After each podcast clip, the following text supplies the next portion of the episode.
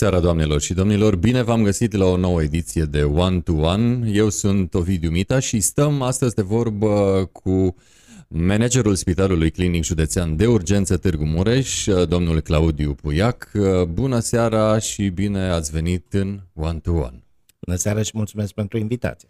Cu mare, mare drag și v-aș propune să începem discuția oarecum așa cât se poate de cronologic Uh, oare să fi fost uh, medicina opțiunea adolescenței dumneavoastră sau ați descoperit așa pe ultima sută de metri în liceu uh, și de acolo încolo a început povestea și legătura dumneavoastră cu medicina? Medicina a fost opțiunea tinereții mele pentru că atunci când eram eu mic copil stăteam pe alea tâmplarilor. Mergeam cu sănile și ne dădeam, jo- ne dădeam cu sănile pe așa numita serpentină veche, iar pe lângă acea serpentină veche de unde porneam noi cu sările, se vedea o clădire impunătoare care era Universitatea de Medicină și Farmacie din Târgu Mureș.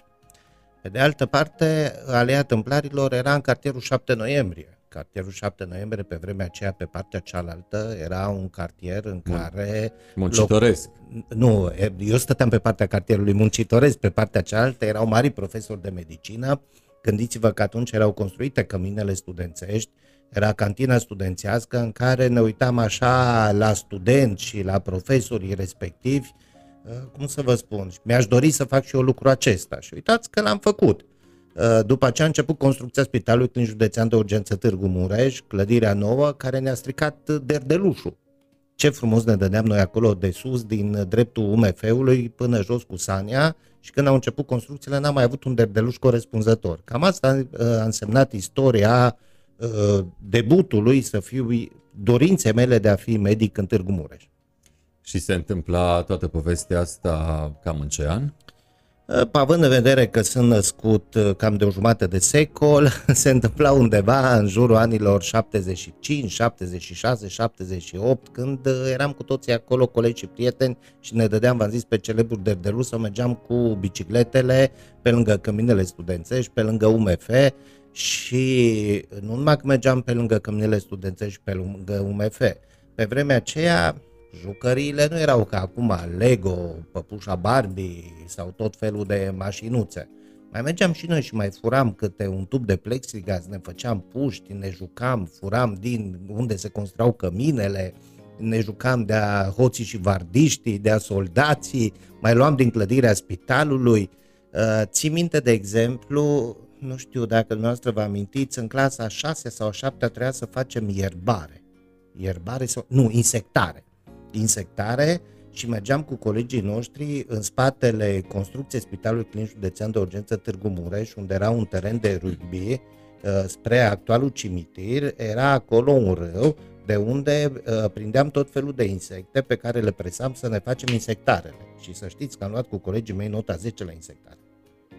Deci iată că oarecum uh, pasiunea pentru biologie e veche și oarecum uh, urma așa să croiască un drum uh, special în viața dumneavoastră, această disciplină, generic vorbind, biologie, pentru ca mai apoi să o aprofundați, iată, în această specializare numită medicină.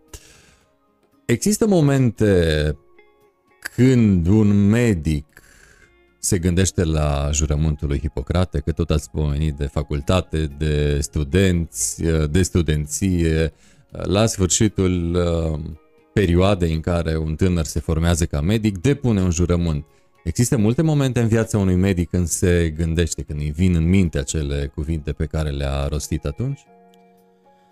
Medicul în momentul în care se gândește în jur- la jurământul lui Hipocrate este, cred că atunci când stă acasă și își analizează, își analizează toate faptele pe care le-a făcut anterior în cursul zilei respective. În momentul în care ai urgență majoră, numai la Hipocrate nu ai timp să te gândești. Te gândești să salvezi pacientul, te gândești de ce ai nevoie, te gândești să colaborezi cu colegii tăi, astfel încât viața pacientului să fie salvată. Când ajungi acasă și îți analizezi Uh, tot ceea ce ai făcut, să știți că este de foarte multe ori un moment dureros, pentru că poți greși, de multe ori greșești, de multe ori îți analizezi, îți sunt colegii de echipă, pentru că anestezia și terapia intensivă nu înseamnă că noi suntem one-man show. propriu-zis în fața unui pacient uh, de anestezie, terapie, suntem uh, o echipă întreagă care poate să fie reprezentați de colegi din specialități chirurgicale, specialități medicale și atunci te pui de multe ori în fața cărții, iei cartea, studiezi, vezi dacă ai făcut bine sau nu ai făcut bine, îți sunt colegii, uh, îți sunt colegii din alte centre universitare, îți sunt colegii tăi din alte țări, pentru că acum foarte mulți colegi de noștri sunt, plec, uh, sunt plecați în alte țări și analizezi cazul respectiv la rece. Atunci când ești la cald, mai ales în specialitatea noastră, nu prea ai timp să te gândești la Hipocrate. La Hipocrate te gândești după sau înainte de a te prezenta dimineața la raportul de gardă. Și atunci, uh, dumneavoastră, când, să, să particularizăm puțin, când v-ați gândit ultima dată la, nu știu, ideea asta? Sau probabil e după fiecare tură? Când m-am gândit ultima dată la Hipocrate? la jurăminte, la... Deci, haideți că vă spun eu când m-am gândit la, la ultima dată când m-am gândit la Hipocrate. Ultima dată la Hipocrate m-am gândit înainte cu o zi de a fi uh, propus pentru funcția de manager a Spitalului Clinic Județean de Urgență Târgu Mureș. Atunci v-ați cercetat așa oarecum? Uh, uh nu m-am cercetat chiar deloc, nu m-am cercetat chiar deloc. Uh, eram de gardă, era un caz deosebit de grav uh, la chirurgie plastică, era o reimplantare de membru inferior la care am dat anestezie, medicul curant și sper că aici nu intrăm în domeniul GDPR-ului, dar dacă intrăm răspund, era doctorul Dorin Dorobanțu, și am dat anestezie doctorului Dorin Dorobanțu la un pacient venit cu o amputație de membru inferior. Și când am ajuns acasă, m-am gândit ultima dată la Hipocrate să văd dacă din punct de vedere tehnic am făcut ceea ce este nevoie ca acest pacient să supraviețuiască, iar pe lângă a supraviețui, ca această reimplantare să reușească. Reimplantarea a reușit. Dar după aceea am trecut pe partea administrativă pentru că Datorită și carierei politice pe care am avut, mi s-a propus această funcție de manager pe care am acceptat-o, deci a fost una dintre ultimele, ultima anestezie care am dat-o în acea gardă și care, uitați, a fost încununată de succes. Deci la Hipocrate propriu zis m-am gândit atunci. După aceea am început să mă gândesc la DNA, la SRI, la legea 98, la achiziții publice, deja gândurile au trecut din partea lui Hipocrate. Sper că să mă gândesc peste câteva luni din nou la Hipocrate. Spuneați că ați trecut uh, de cealaltă parte a baricadei în sensul că vă ocupați uh, mai nou de câțiva ani de latura administrativă a spitalului. Se întâmpla în ce an? 2014? În 2014. 24 martie 2014 am fost numit ca manager intermin al Spitalului Clinic Județean de Urgență Târgu Mureș. Și de atunci uh, tot în fruntea spitalului și mm, aș vrea să vă întreb dacă este să derulați timpul, uh, o zi din viața dumneavoastră de manager, e mai grea, mai ușoară, mai solicitantă, mai facilă decât viața de dinainte de 2014 a dumneavoastră ca și medic, făcând așa un paralelism între cele două ipostaze? Acum depinde prin ce prismă vezi funcția de manager. Eu funcția de manager am văzut-o într-adevăr ca o încununare a performanțelor mele profesionale și s-a dovedit că nu este așa. Pentru că în momentul când treci de pe, baraca, de pe o baricadă reprezentată de medic curant și ajungi în funcție administrativă, diferențele sunt majore. Gândiți-vă că eu, atunci când am ajuns în scaunul de manager, am considerat că pot aproviziona spitalul cum aș duce la marile moluri plec eu frumos din birou de manager, văd colegii mei ce mi-au cerut, mă duc la mall, îmi iau căruciorul și încep și umplu căruciorul cu ce am nevoie. Și primul lucru a început, era pe vremea aceea OG34. Și mi s-a zis de șefa biroului achiziției, domnul manager, trebuie să respectăm legea. Păi care lege? Păi OG34 achizițiilor publice.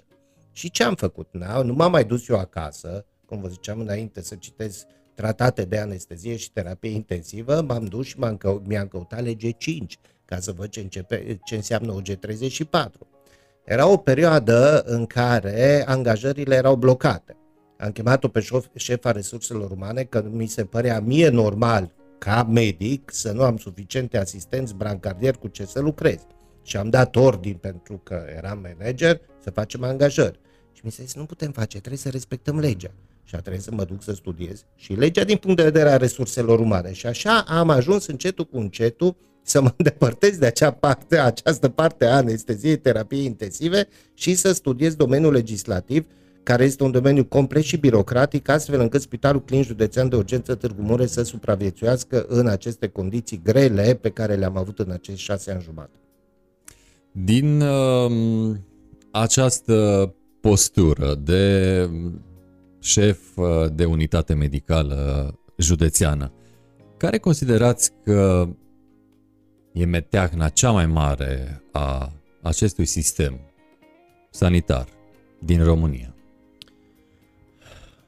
Sunt foarte multe, nu este o meteacnă cea mai mare. Probabil meteacnă cea mai mare este faptul că există aceste contracte pe perioadă nedeterminată. Aceste contracte pe perioadă nedeterminată, contracte de muncă vorbesc, în momentul în care tu ești angajat, știi foarte bine că este foarte greu să mai fii dat afară și atunci apare indolența, apare insolența, apar tot felul de lucruri în care tu știi bine că nu mai are cum să te dea afară. Din punct de vedere a codului muncii, angajatul este protejat, angajatorul nu este protejat, este chiar dezavantajat, deși lucrul ăsta nu cred că este numai la nivelul spitalului sanit- ă, sistemului sanitar din România, eu cred că aceste contracte pe perioadă nedeterminată este o meteahnă a întregului sistem public din România. Și apropo de metehne, dacă ar trebui să restrângem arealul venind înspre Târgu Mureș, care sunt problemele majore încă nerezolvate ale acestui uh, spital județean de urgență Târgu Mureș? Eu am spus încă, cred că de la început, cea mai mare problemă a Spitalului Clinic Județean de Urgență Târgu Mureș este infrastructura și condițiile hoteliere.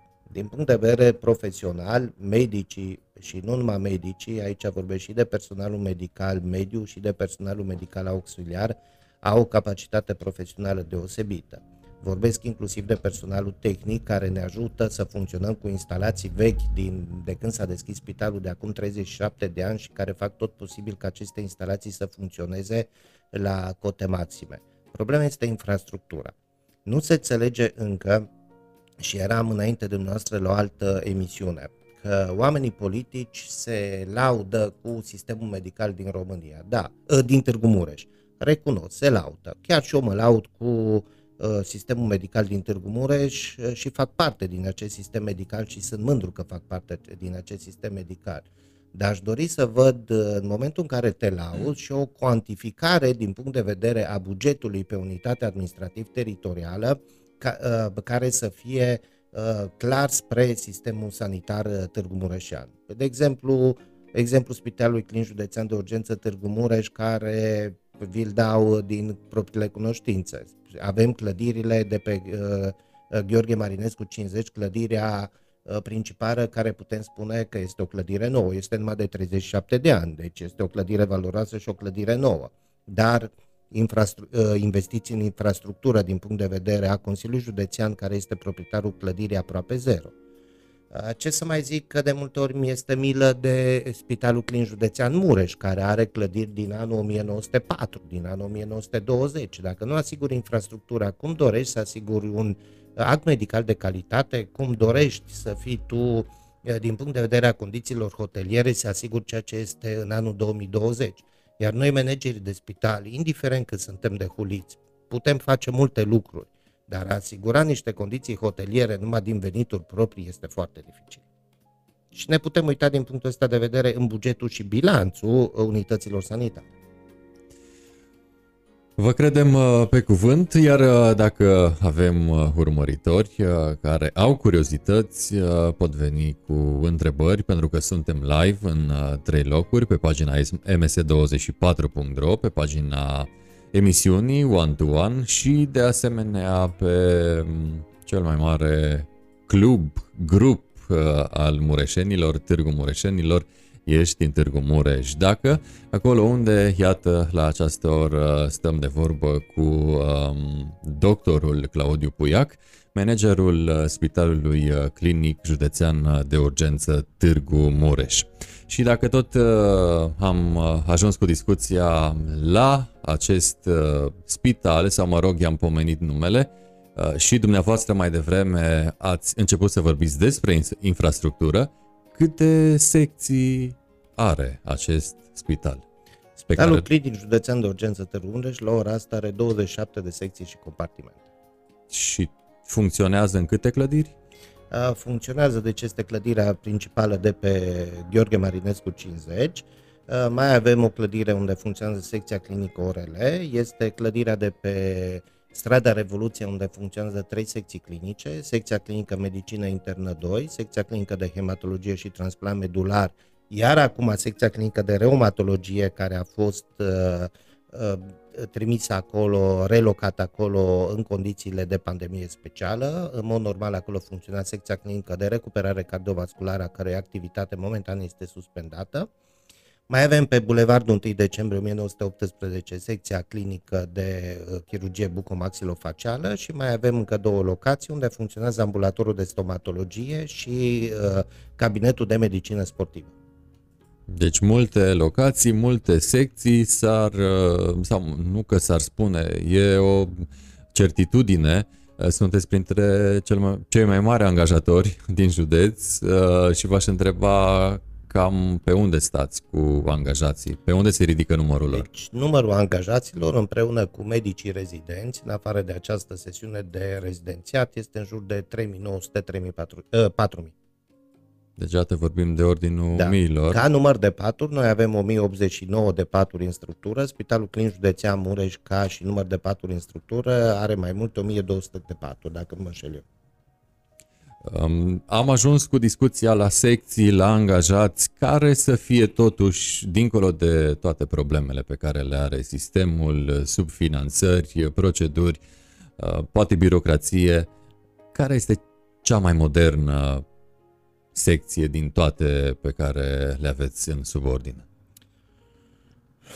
nu putem uh, face din acest punct Unde s-au făcut investițiile cele mai multe, recente Investiții și așa mai departe? în principal s-au făcut Adică nici nu știu dacă putem spune să, că s-au făcut investiții, suntem la dumneavoastră, la dumneavoastră ești din Mureș dacă. Am făcut tot felul de cârpeli, ca să fim cinstiți, în funcție de banii pe care i-am avut.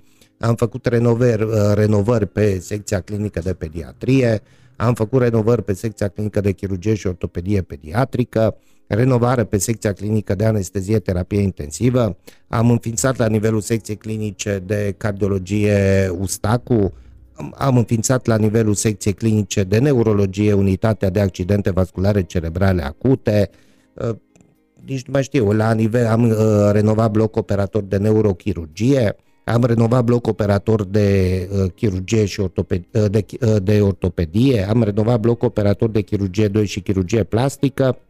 Deci cu banii din venituri proprii am, am renovat o parte din secția clinică de medicină internă 2, am încercat să cât de cât să facem uh, uh tot felul de renovări, dar uh, aceste renovări pe care le-am făcut au fost făcute renovări separate, recunosc fără un program foarte clar, Uh, pentru că nu-ți permit veniturile. În momentul în care ai niște venituri clare, atunci poți să intri într-un program clar de renovare a spitalului de sus până jos, pe lângă secțiile exterioare. Deci, eu recunosc, se poate lumea să mă critique, mă poate certa, am făcut propriu zis cârpeli. Uh, într-adevăr, uh, înființarea ostacului și înființarea OAVC-ului s-a bazat pe niște ordine de ministru care nu erau puse în aplicare încă din 2012, am făcut unele modificări de secții, am înființat secția de chirurgie vasculară care nu exista în cazul spitalului, deci am făcut tot felul de lucruri pe care le-am putut face din punct de vedere financiar. Uh, și toate cele pomenite de dumneavoastră acum uh, s-au făcut cu uh, finanțare proprie sau uh, au mai contribuit uh, oarecum și alte instituții prin uh, alte mijloace, nu știu, bani veniți de la guvern uh, sau Consiliul Județean? Și, uh, ceea ce v-am spus am făcut prin bani veniți din veniturile proprii. Ministerul Sănătății ne-a susținut uh, și ne-a susținut cu bani pentru dotarea secțiilor Spitalului Clinic Județean de Urgență și a compartimentelor Spitalului Clinic Județean de Urgență. Eu consider că din punct de vedere a dotării, noi suntem undeva la nivelul marilor spitale din vest. Uh, trebuie să ținem cont de faptul că, de exemplu, pe secția clinică ATI, după mulți ani de zile, am înlocuit paturile cu niște paturi moderne. Uh, anul trecut au fost achiziționate 10 laparoscoape nou-nouțe pentru secțiile chirurgicale, pentru chirurgia și ortopedia pediatrică, pentru secția clinică de obstetrică ginecologie. Uh, deci investiții în aparatură s-au făcut cu sprijinul veniturilor venite de la Ministerul Sănătății. De asemenea, cu ajutorul Ministerului Sănătății am reușit și anumite investiții în renovarea sterilizării, de asemenea în modernizarea și înființarea unor posturi trafo noi. Gândiți-vă că pe secția, cele trei secții de pe Revoluție care sunt acolo, în curând va fi finalizat un lift care nu a existat niciodată acest lift. Singurul care ne-a sprijinit a fost Consiliul Județean Mureș, dar Consiliul Județean Mureș ne-a sprijinit la nivel minim. Am reușit să asfaltăm, dacă nu mă înșel eu, curtea din interiorul Uh, locației de pe Revoluție și acum lucrăm la uh, renovarea scărilor de la așa numită intrare de studenți în incinta Spitalului Clinic Județean de Urgență Târgu Mureș. În rest, nu am avut sprijin din partea autorităților publice locale absolut deloc din punct de vedere financiar și nu numai că nu am avut sprijin, dar de multe ori am avut uh, și niște prietenii. Uh, de exemplu, celebru litigiu între Consiliul Județean Mureș și Primăria Municipiului Târgu Mureș a făcut să pierdem posibila, uh, posibilitatea accesării unor fonduri europene pentru uh, modernizarea unității de primiri urgențe din cadrul Spitalului Clinic Județean de Urgență Târgu Mureș și tot acest celebru litigiu care sper cu noua actualitate politică, noua structură politică de la nivelul uh, Consiliului Local Târgu Mureș și Consiliului Județean Mureș să se încheie odată, era cât pe aici să pierdem și proiectul pentru noua clădire de arși, noua clădire de ATI și blocuri operatorii care, trebuia, care trebuie să se construiască în Curtea Spitalului Clinic Județean de Urgență Târgu Mureș, a călor indicatori tehnico-economici au fost aprobați în ședință de guvern tocmai în cursul săptămânii trecute. Ați vorbit uh, de mm, realizări făcute în mare parte de mm, oarecum uh, sau susținute în mare parte de uh, bugetul dumneavoastră sau altfel spus din fonduri proprii.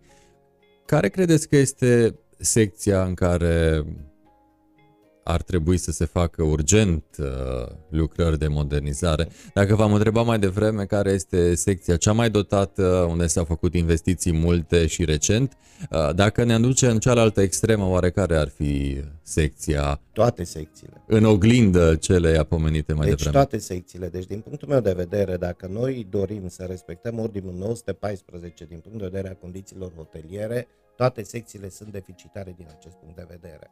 Deci ar trebui o renovare a spitalului de sus până jos pentru a asigura condiții hoteliere corespunzătoare.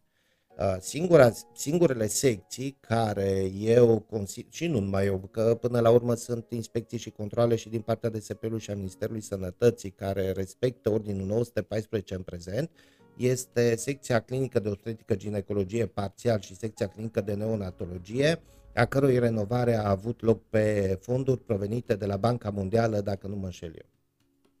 Dacă ar fi să analizați uh, situația spitalului uh, și a sistemului uh, la modul general, cam cât la sută din uh, starea în care se află sistemul medical, spitalele, dacă este să mergem mai în concret, uh, deci cam cât la sută din starea lor se datorează factorului politic? Factorului politic, deci din nou vă spun, uh, factorul politic care nu neapărat gestionarea sistemului sanitar uh, se datorează factorului politic. Uh, bineînțeles că și politicile sanitare au un impact deosebit asupra sistemului sanitar. Uh, dar uh, gândiți-vă, la ora asta nu există în întreaga Românie o cartografiere a serviciilor sanitare. Nu există o cartografiere a diferitelor specialități. Noi, cum să vă spun, Până la urmă, conform uh, legii pacientului, fiecare are dreptul să se atrezeze la fiecare spital, dar pe ce bază de cartografiere? Uh, nu poți, legea 153, vă dau un exemplu, și aici nu că vreau să-mi apăr eu uh, salariații. Legea 153, pe lângă faptul că salariile în sistemul de sănătate sunt unitare, prevede anumite sporuri. Aceste sporuri depind de autoritatea în subordinea căruia ești. Noi, ca Spital Clinic Județean de Urgență Târgu Mureș și Institutul de Urgență Bol Cardiovasculare și Transplant, care este în aceeași clădire cu noi, suntem în subordine administrativă a Ministerului Sănătății. Sporurile pe întreg uh, procent a Ministerului Sănătății trebuie să se uh, limiteze la 30% cu unele diferențe pentru unitățile care sunt monospecialitate. Uh, celelalte unități sanitare din județul Mureș și din afara județului Mureș, care sunt în subordine unităților administrativ-teritoriale, sporurile trebuie să se limiteze la 30% din bugetul unității administrativ-teritoriale. Și ca urmare acestui lucru apare un uh, dezechilibru și o nedreptate față de angajații Spitalului Clinic Județean de Urgență Târgu Mureș și aici și a Institutului de Urgență de Boli Cardiovasculare și Transplant, noi avem sporurile la minim. Un exemplu, sporurile pentru angajații de la UPU sunt 55%, pe când în celelalte spitale care sunt în subordinea autorităților publice uh, teritoriale sunt 85%. Da, mai este o mică diferență. Angajații noștri de la UPU, cea mai mare parte din angajați, mai zboară cu elicopterul așa din greșeală la mare accidente, mai coboară pe frânghii în prăpastii, mai preiau pacienți de acolo, îi mai aduc la unitatea de primiri urgențe și diferența este nesemnificativă. Ai noștri au cu 30% în minus. Deci până la urmă politicul vă influențează. Da, politicul influențează foarte mult. Inclusiv această lege 153, uh, nu neapărat lege 153, dar și lege 153. Deci tu faci un sistem unitar de salarizare. Ok, până la un punct este bine acest lucru pentru că încerci prin acest sistem unic de salarizare să atragi personal medical calificat și în orașele și localitățile mici, dar pe de altă parte pui un regulament a sporurilor care propriu zis avantajează cei care stau în unitățile sanitare de competență profesională mai redusă. Și atunci apare acest feedback negativ din partea angajaților noștri, noi de ce să facem? Și mi se pare normal. Ați uh, întreprins, uh, nu știu, discuții cu parlamentarii de Mureș în acest sens. Uh, unul dintre ei, uh, culmea, e chiar uh, președintele Comisiei de Sănătate din Camera Deputaților. Uh, ați avut deschidere? Ați uh, bătut la ușile birourilor parlamentare sau uh, v-ați întâlnit cu toții la un moment dat într-o oarecare ședință informală în a discuta aceste aspecte? Deci aceste aspecte, dintre toți parlamentarii de Mureș, le-am discutat pe larg atât cu domnul deputat Florin Buicu, prietenul și colegul meu, cât și cu domnul deputat Leven Tevaș din partea UDMR-ului. Da, am, am uh, purtat discuție cu cei doi referitor la aceste dezechilibre care apar în sistemul sanitar. Dintre toți parlamentarii de Mureș, cei doi, Florin în primul rând și după aceea și Leavi, pentru că cu amândoi pe lângă suntem colegi suntem și prieteni, chiar am avut discuții și chiar m-au ajutat deosebit de mult uh, din punct de vedere uh, a lobby-ului pe care mi l-a oferit la Ministerul Sănătății, inclusiv din ceea ce vă spuneam despre dotarea a Spitalului Clinic Județean de Urgență Târgu Mureș cu aparatură medicală. Um, vine o întrebare de la Sorin uh, care zice așa uh, dacă vrea o persoană să, renoveze, să renoveze din bani proprii un salon după standardele impuse de minister. Se poate? Este întrebarea lui uh, Sorin. Mulțumim, Sorin, pentru întrebare. Bineînțeles că se poate, pe baza unui uh, contract de sponsorizare care trebuie efectuat între persoana fizică, SRL sau cine dorește și Spitalul Clinic Județean de Urgență Târgu Mureș, bineînțeles că se poate uh, renova un salon.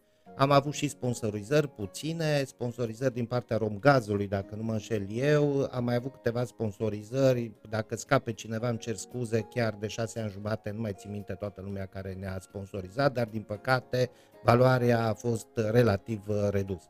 Azomureș? Cred că și Azomureș. Nu, nu știu dacă Azomureș. Nu, nu vreau să greșesc. Chiar uh, m-ați luat nepregătit din punctul ăsta de vedere. Săptămâna trecută am stat uh, de vorbă cu PR-ul uh, de la Azomureș și printre altele ne spunea că mm, atunci când pot și au ocazia mai întind o mână de ajutor și înspre Smurt și înspre deci este tot ce posibil, înseamnă nu vreau să greșesc, deci este cea mai importantă sponsorizare care am avut-o, am avut-o din partea Romgazului. Este posibil și Azomureșul, este posibil și alte unități comerciale De obicei aceste sponsorizări apar la sfârșitul anului bugetar. Țin minte că a fost o firmă din Luduș care ne-a sponsorizat acum de 2 sau 3 ani pentru secția de pediatrie. Nu doresc să greșesc, tocmai de asta mie mi-a rămas în minte această sponsorizare de la Romgaz. Probabil și mi-a rămas în minte și în suflet pentru că atunci, prin această sponsorizare, am, sper că uh, nu, nu voi fi acuzat că fac reclamă la Romgaz. Nici vorbă. S-au înlocuit paturile de terapie intensivă din secția clinică de ATI. Deci, iată că se poate. Da, se poate. Mai Eu... cu fonduri proprii, mai cu o donație, mai cu o sponsorizare, deși până la urmă toate astea trebuie să le susțină Ministerul Sănătății, deci nu am spus... Sau Guvernul României pot, via deci, Ministerul Sănătății. Din punct de vedere a Guvernului României via Ministerul Sănătății, indiferent cine a fost la guvernare și uh, chiar nu vreau să fac campanie electorală, deci indiferent cine a fost la guvernare, de când sunt eu manager din 24 martie 2014, am fost susținuți. Din punct de vedere a parlamentarilor de Mureș, cei doi parlamentari care m-au susținut, a fost Florin Buicu și a fost Voș Levente. Ăsta este adevărul. Mai departe, în momentul în care intrăm în patrimoniu, având în vedere că proprietarul clădirilor este Consiliul Județean și posibil să se implice și Consiliul Local Târgu Mureș, acolo deja încep discuții. Și discuții nu încep numai în ceea ce privește Spitalul Clinic Județean de Urgență Târgu Mureș. Gândiți-vă că în aceeași clădire este Institutul de Urgență de Boli Cardiovasculare și Transplant, în aceeași condiții, care, cum să spunem, este un institut etalon pentru țară. Este singurul institut în care se fac transplante cardiace, în care se fac operații de malformații cardiace congenitale. Aduceți-vă dumneavoastră aminte când acum 2 ani sau acum 3 ani, când uh, Spitalul Municipal Sighișoara era acuzat de faptul că oferă condiții inumane, clădirile arată în ultimul hal și acum Spitalul Municipal Sighișoara în această pandemie a fost alături de Spitalul Clinic Județean Mureș, cei care au fost în prima linie împotriva luptei cu infecție COVID-19. Deci, nu, calitatea umană, eu zic că există. Trebuie să avem uh, susținere și de la unitățile administrativ-teritoriale. Și haideți să facem o mică excursie. Haideți să mergem până în Bistrița. Să vedem cum arată spitalul județean din Bistrița. Să vedem din procentual din bugetul județului Bistrița câți bani au fost alocați Spitalului Județean din Bistrița și să vedem din bugetul Consiliului Județean Mureș câți bani au fost alocați Spitalului Clinic Județean Mureș, Institutului de Urgență de Boli Cardiovasculare și Transplant și Spitalului Clinic Județean de Urgență Târgu Mureș. Și iarăși ne întoarcem la politică da. și la, la factorul politic și la acest uh, domeniu fără de care, iată, nu am putea, pentru că fie că ne plac, fie că nu ne plac politicienii, fie, fie că ne plac cei galbeni, fie că ne plac cei roșii, uh, ei uh, se vor perinda și până la urmă uh, măsurile lor uh, se vor răsfrânge asupra noastră, dar uh, din această sferă a politicienilor ați făcut și dumneavoastră ani buni parte. Uh, și uh, debutul s-a întâmplat, debutul dumneavoastră în politică, prin ce an? În 1996. 96, țărăniștii la putere, CDR-ul, da, uh, Emil Constantinescu. Partidului Național Țărănesc, am fost membru a Partidului Național Țărănesc Creștin și Democrat, am participat la campania electorală, eram atunci tineri, studenți, anul 5, anul 6, doream schimbare, jos comuniștii, eram alături de CDR și Emil Constantinescu și deodată, prin 97 sau 98, am fost un pic dezamăgit și mi-am dat demisia. Cine și în ce fel v-a dezamăgit? Dacă ne aducem noi aminte retrospectiv, a fost acea guvernare 96-2000 care pentru noi Gândiți-vă, eram la o vârstă, speram cu totul altceva, s-a întâmplat cu totul altceva. Acum, în funcție de vârstă, vezi și politica cum merge de foarte multe ori. Probabil, acum uh, gândesc altfel politica decât am gândit-o acum 10 ani, acum 20 de ani sau pe cât am gândit-o în 1996. Uh, totuși, uh, mai erau ceva partide pe scena politică românească. De ce PNCCD?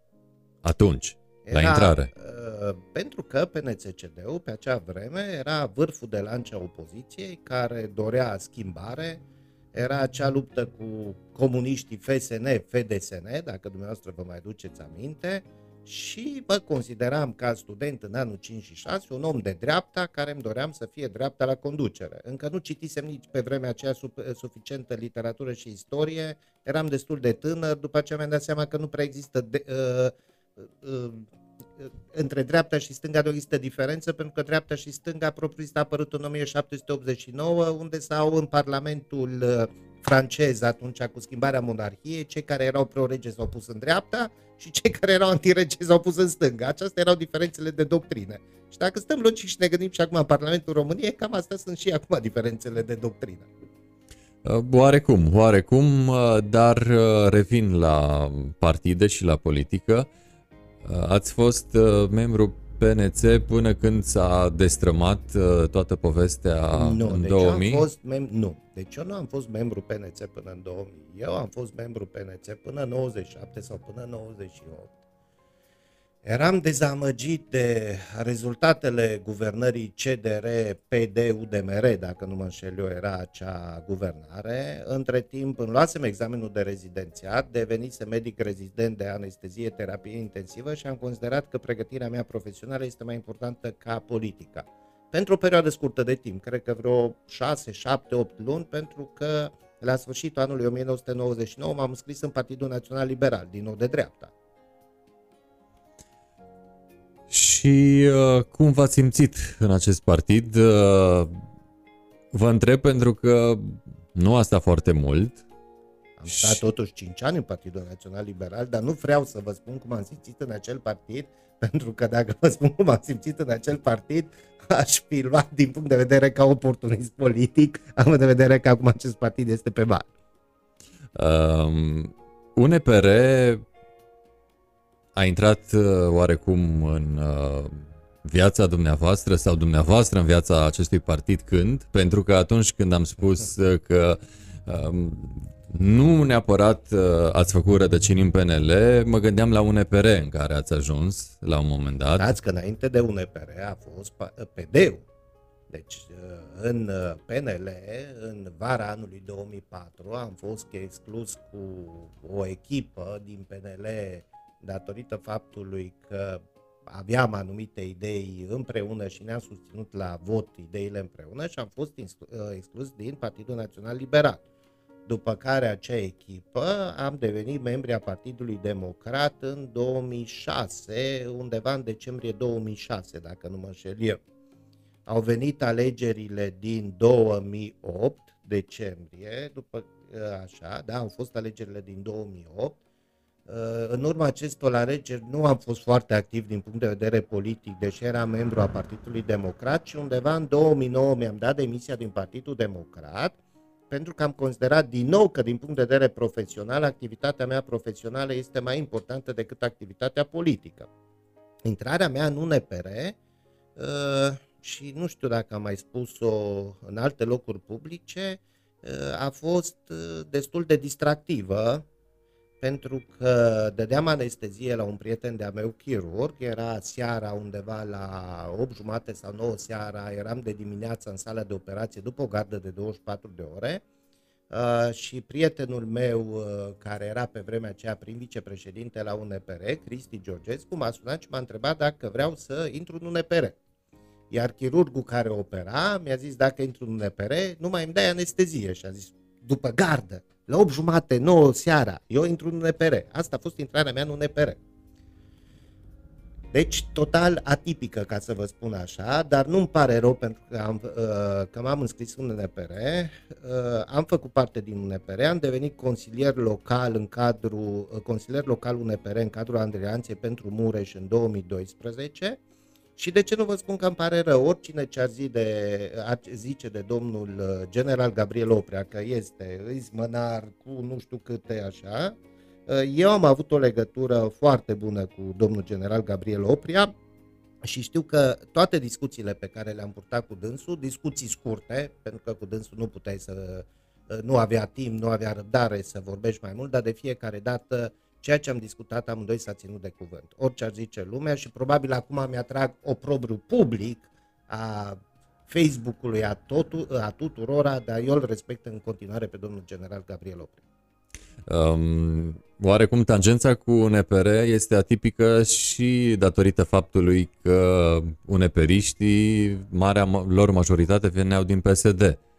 Deci oarecum uh, dumneavoastră nu ați venit cu nu, valul deci din PSD. Fost PDC, PNL, PD și am ajuns în UNPR. UNPR până în anul în UNPR am rămas, deci am preluat președinția municipiului Târgu Mureș în urma alege, înainte de alegerile locale din 2012, după care am devenit președinte organizației județeană UNPR undeva în vara anului 2013 și am rămas în UNPR până în august 2016 când a fost uh, fuziunea cu Partidul Mișcarea Populară.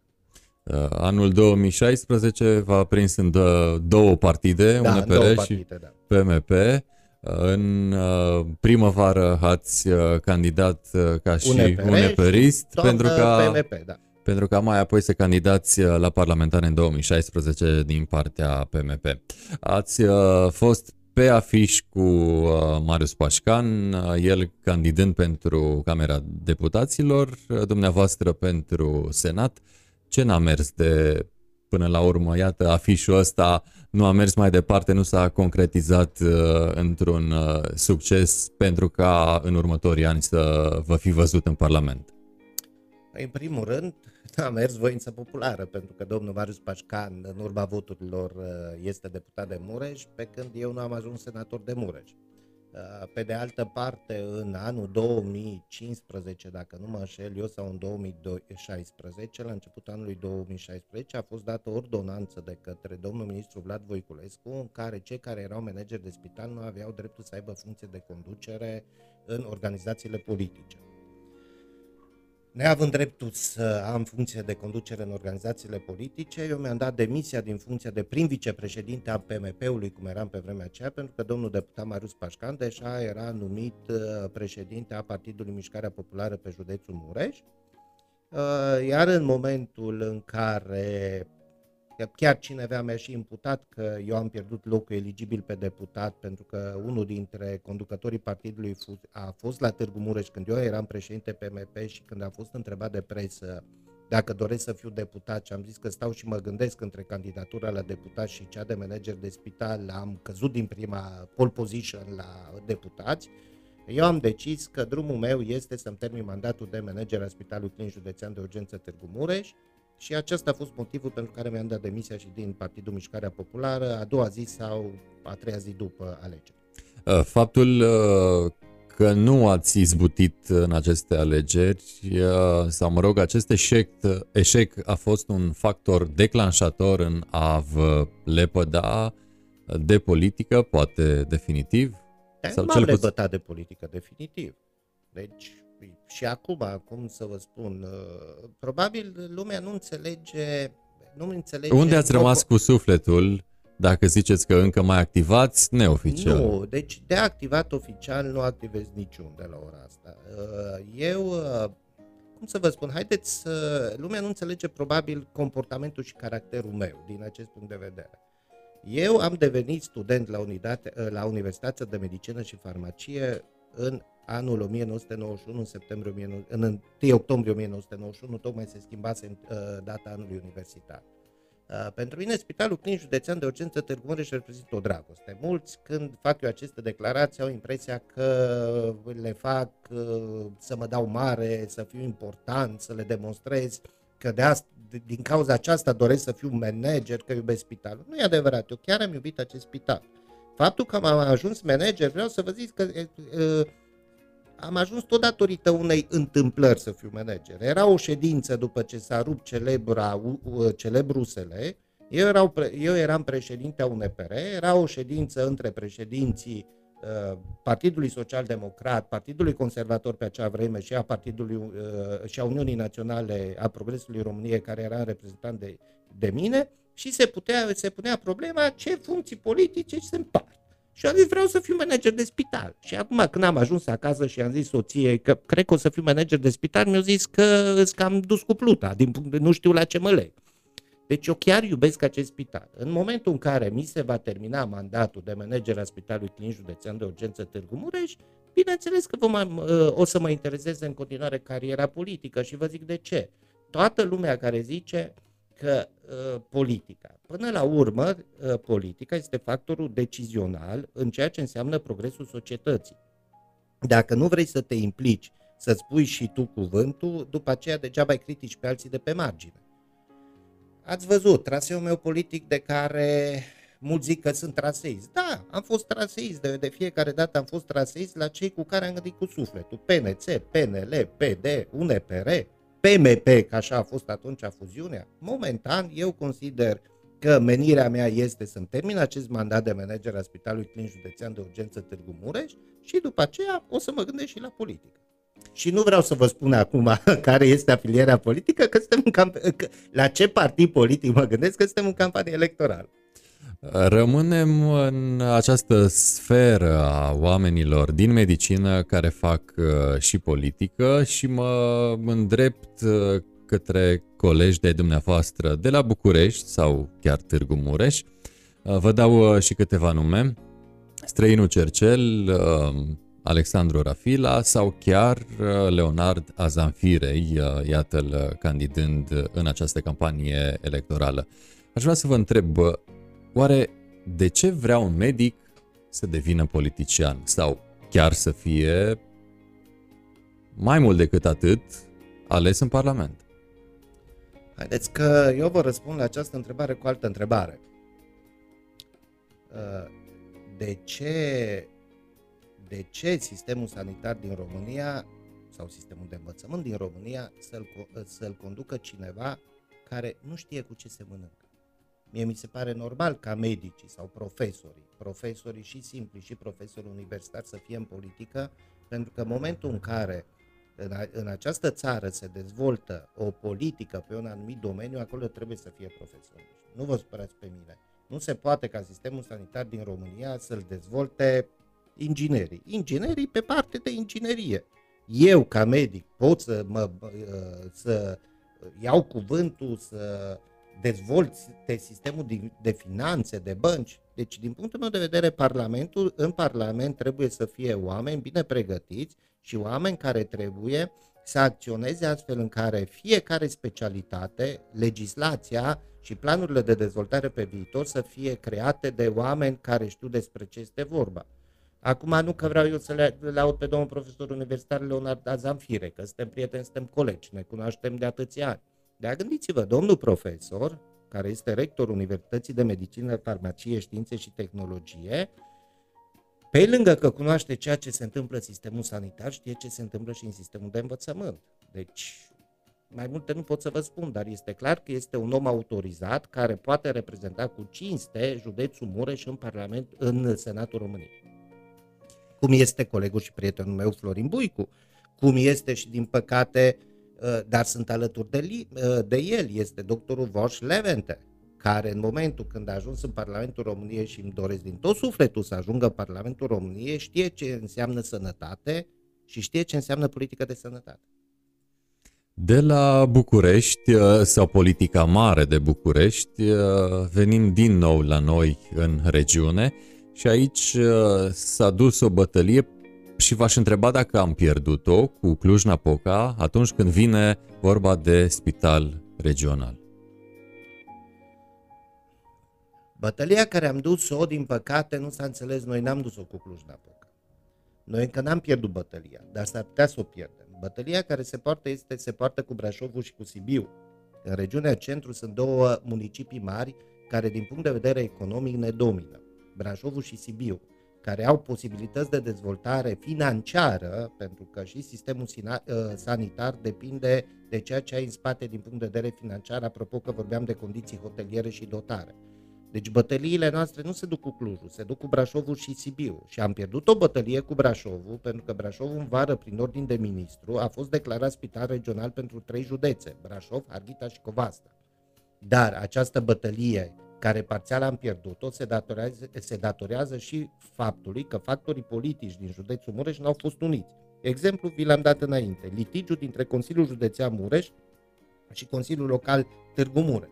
Sper că în noua, în noile, cum să spun eu, noile ordini politice, Consiliul Local Mureș și Consiliul Județean Mureș sper să fie deja să fie parteneri de discuție și să nu mai fie dușmani, pentru că dacă nu, cu totul că a fost aprobat acest indicator tehnico-economici pentru construirea uh, noului cod de clădire a Spitalului Clinic Județean de Urgență Târgu Mureș, dacă nu se va ști cu exactitate Uh, care este proprietar, uh, proprietarul terenului, vom pierde și acei bani și vom pierde și acel cod de clădire. Și din nou Târgu Mureșul va pierde o bătălie, dar va pierde o bătălie prin faptul că s-a autodinamitat.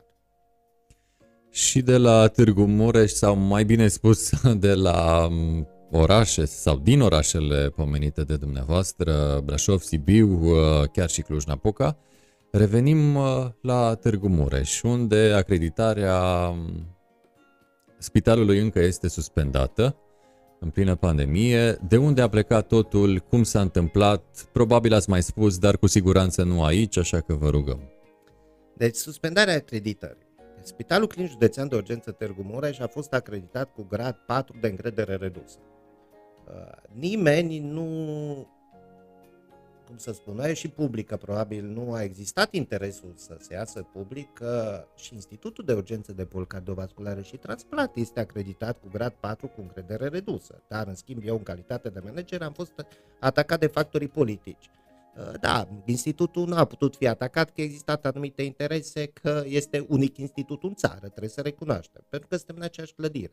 Această acreditare cu încredere redusă s-a datorat condițiilor hoteliere un plan de conformare peste 48 de luni, deci s-a datorat condițiilor hoteliere.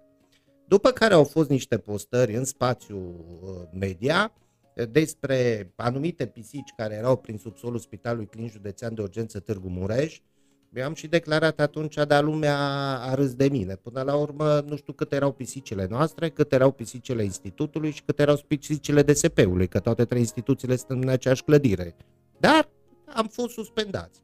Ca urmare a faptului că am fost suspendați, ă, se și vede că noi, Spitalul Clinic Județean de Urgență Târgu Mureș, am preluat unitatea de suport extern de în incinta Universității de Medicină și Farmacie, Științe și Tehnologie, unde tratăm la ora asta 35 de pacienți COVID-19 pozitivi, unde nu ne-am plâns că avem uh, Uh, nu ne merge oxigenul, că avem lipsă de personal, că este fric, că este cald, unde mai vrem să creștem încă la 4 pacienți, să ajungem la 40 de pacienți, deci este un lucru normal să ni se suspende acreditarea. Alte spitale care aveau acreditare de gradul 2 a fost prima bombă ecologică din România și există această posibilitate și nu-mi doresc pentru că și la noi există acest risc, Alte spitale acreditate de gradul 2 din București trimit pacienți la această unitate de suport extern, dar nu este suspendată activitatea, ă, acreditarea. Dacă ANMCS-ul așa consideră, ce să fac? Nici nu știu dacă a fost un act politic, un act de... Nu știu, deci chiar nu știu. Noi ne facem mai departe activitatea din punct de vedere medical, tot ceea ce depinde de mine fac ca să ridic această suspendare a acreditării, dar uh, și aici aș dori ca în momentul în care toți cei care vor să înțeleagă ce înseamnă acreditare să iei legătura cu mine. Deci uh, nu mi se pare normal să fiu atacat fără să avem o discuție în prealabil, mai ales că acest municipiu este destul de mic și așa de bine ne cunoaștem unii cu alții, dar eu nu sunt un om care să atac. Eu încerc să explic pentru că ăsta este adevărul și nu mi se pare normal după ce tu ai profitat de uh, echipa medicală și performanțele echipei medicale din Târgu Mureș, și aici nu vorbesc de managerul spitalului, vorbesc în întregime de echipa medicală fără manager, că managerul este cel mai slab, să ataci după aceea uh, acest spital și acest institut. Culmea, dar institutul n-a fost atacat.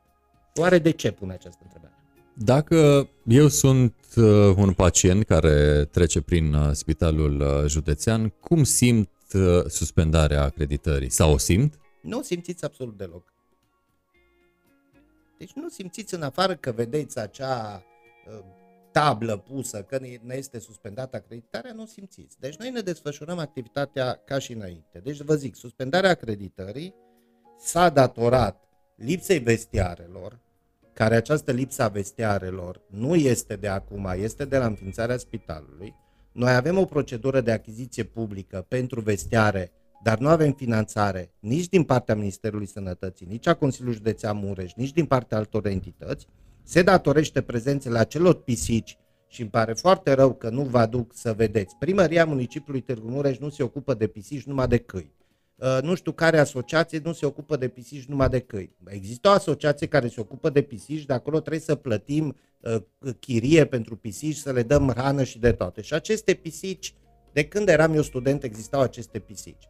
Au fost chiar simpatici cei de la una dintre ziarele centrale, uh, Cațavencii sau Time New Roman, în care zicea că managerul Spitalului Clinic Județean de Urgență Târgu Mureș ar trebui să rezolve problema să cumpere doi șarpe boa care să mănânce pisicile, dar să aibă grijă să-și numere pacienții, să nu dispară pacienții.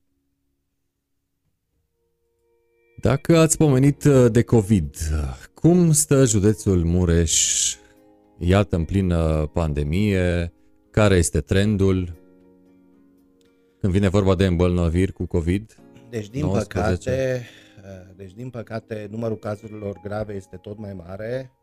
Uh, la ora asta suntem, vă dați seama că, de exemplu, la Spitalul Clinic Județean de Urgență Târgu Mureș, dimineața aveam 78 de pacienți confirmați, uh, din care 35 pacienți de ATI în unitatea de suport extern, 5 în cadrul secției clinice de anestezie, terapie intensivă și 38 în zona tampon. Aveam 6 pacienți suspecți, 2 în zona tampon și 4 în ATI, iar de dimineață erau în unitatea de primiri urgențe 25 de pacienți suspecți, din care uh, 3 pacienți erau de terapie intensivă. Din păcate, trendul a fost pe creștere, cazurile grave de terapie intensivă sunt tot mai multe. Uh, aici uh, noi totuși uh, am reușit și cu sprijinul prefecturii Mureș să facem o echipă. La început, în prima linie, a fost Spitalul Clinic Județean Mureș, împreună cu Spitalul Municipal Sighișoara, noi și Institutul de Urgență de Boli Cardiovasculare și Transplant am fost doar spital suport pentru că noi trebuie să asigurăm și urgențele, pentru că nu putem să facem diferență din punct de vedere a urgențelor între pacientul COVID pozitiv și pacientul COVID negativ. Relativ recent a intrat în luptă alături de noi și Spitalul Reghin, și Spitalul Ludu, și Spitalul Târnăveni. Deci este o luptă pe care o ducem cu acest virus acest virus care nu știm cu ce ne luptăm, protocoale de tratament sigure nu avem, deci este efectiv o luptă, un diagnostic sigur nu-l avem nici până acum, pentru că acel test real-time are o sensibilitate de 70%, e sigur că ești pozitiv, dar nu și că ești negativ, valabilitatea este 48-72 de ore, deci este o luptă care ducem în urmă. În acest context aveți uh, legături mai intense cu uh, cei de la București?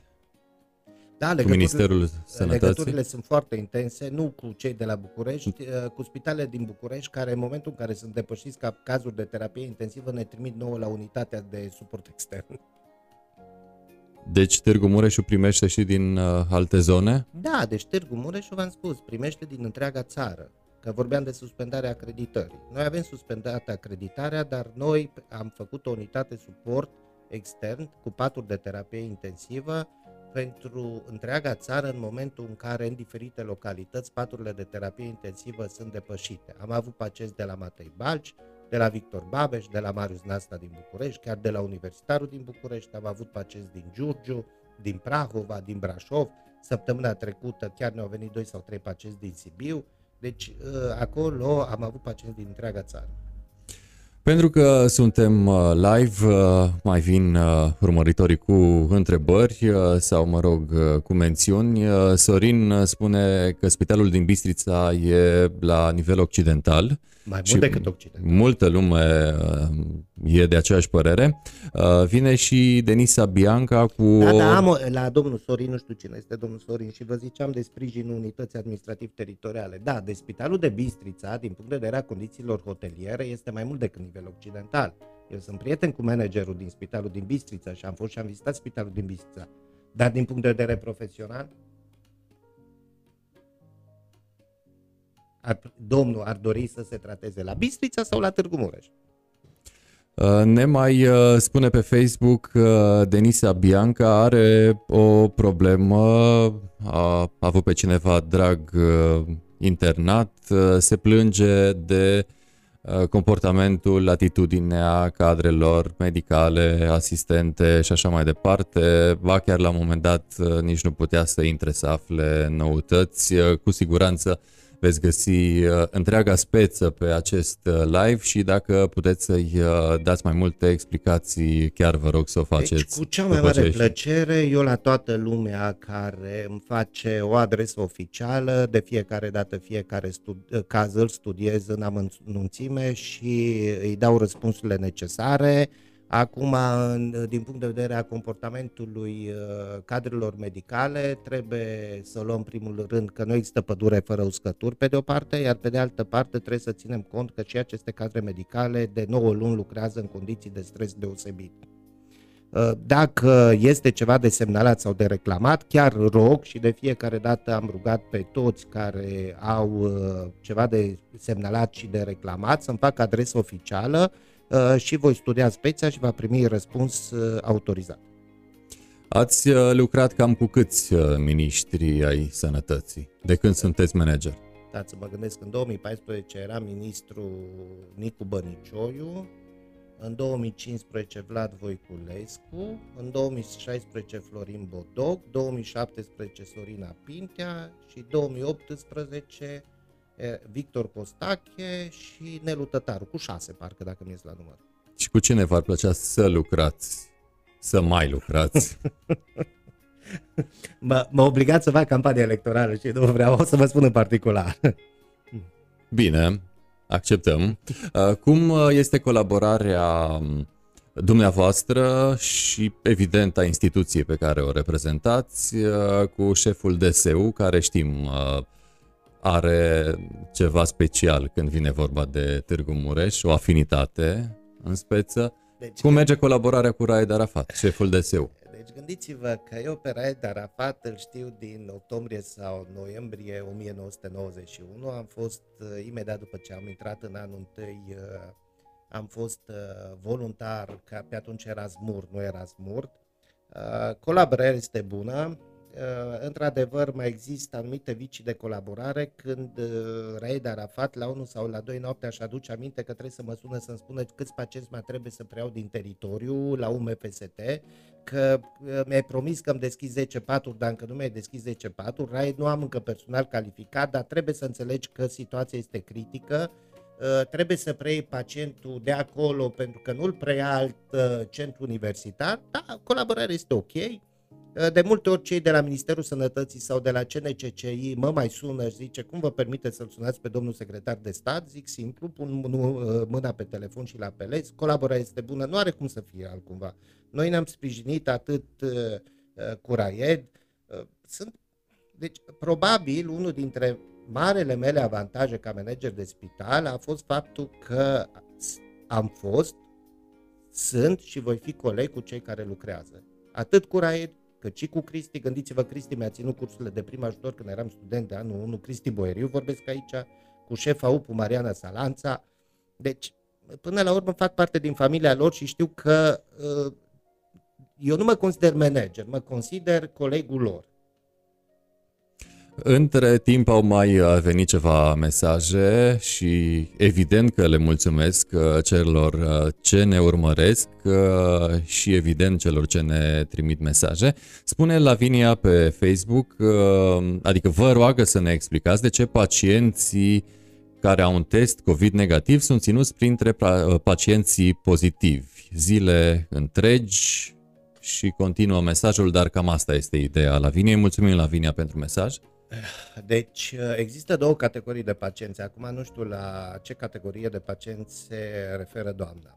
Dacă este vorba de pacienții care sunt la UPU, care sunt cu un test negativ și sunt ținuți între pacienții pozitivi, este faptul că nu avem capacitate de preluare a pacienților negativi, dar facem tot posibilul să preluăm noi pacienții negativi. Aici mă refer la Spitalul Clinic Județean de Urgență Târgu Mureș sau nu există capacitate de preluare a pacienților pozitivi la Spitalul Clinic Județean Mureș. Uh, mai există o categorie de pacienți, cum sunt pacienții în izolator sau pacienții de la UMFST, în care am stabilit un protocol foarte clar că dacă pacientul a fost odată pozitiv, și aici e vorba și de experiență, scuzați-mă de experiența noastră personală, și este un test negativ, am avut surpriza ca pacientul să fie dus pe o secție unde era considerat negativ și următoarea recoltare a testului să fie negativ, ă, pozitivă. Și atunci am decis că la orice pacient care este pe izolator, pe terapie intensivă COVID sau pe UMFST COVID, având în vedere că a fost dată pozitiv și conform metodologiei NSP-ului nu mai există riscul de infectare, o să-l ă, transferăm pe secții cu pacienți negativi după două teste negative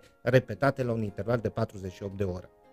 Am avut surprize, cum să vă spun, pacient venit dintr-o localitate din țară pentru intervenție chirurgicală oncologică cu test real-time negativ, am repetat testul înainte de intervenția oncologică conform metodologiei de caz negativ, iar la patru zile după s-a pozitivat. Deci, din nou vă spun, nu știm cu ce ne luptăm. Tot acolo pe Facebook uh, vine lumea cu mesaje, mm, încă o dată spun, uh, le mulțumesc uh, tuturor. Florin ne întreabă, sau mai bine spus, vă cere o explicație pentru timpii lungi de așteptare de la UPU. Timpii lungi de așteptare de la OPU. Acești timpi lungi de așteptare de la OPU au fost și înainte și acum sunt și mai lungi timpii de așteptare. Trebuie să vă gândiți că în județul Mureș, de la ora 17 în cursul săptămânii, iar vinerea de la ora 16 sau 17 până luni dimineața, nu mai lucrează niciun medic de familie. Orice problemă medicală, chiar minoră, pacientul se prezintă la UPU. În condițiile pandemiei, în care trebuie făcut triaj epidemiologic, în care, în urma triajului epidemiologic pe metodologie de caz, poți fi considerat suspect trebuie să ți se facă testul de real time până ce nu știi dacă, dacă ești suspect, dacă ești negativ sau pozitiv. Uh, după aceea poți să fi, fi trimis sau în secțiile Spitalului Clinic Județean de Urgență Târgu Mureș, dacă ești pozitiv la Spitalul Clinic Județean Mureș sau Spitalul Municipal Sighișoara ce să facă și cei de la UPU? Vreau să vă spun că cei de la UPU sunt supraepuizați. Nu există camere de gardă. Toate spitalele din centru, nu numai din centru, din în jurul județului Mureș trimit la UPU Mureș. Gândiți-vă, am avut surprize. Pe de o parte surprize, pe de o altă parte foarte plăcută a rezultatelor medicale. Două reimplantări recente făcute în cadrul Spitalului Clinic Județean de Urgență Târgu Mureș la o fetiță și la un pacient din județul Maramureș care au fost refuzați în restul țării și ne-am trezit cu elicopterul la UPU. Oamenii sunt epuizați la UPU și adresabilitatea este foarte mare. Aceasta, acesta este adevărul. Eu port discuții cu cei de la UPU care vreau să vă spun că sunt gata să iasă în stradă. Deci epuizarea este masivă.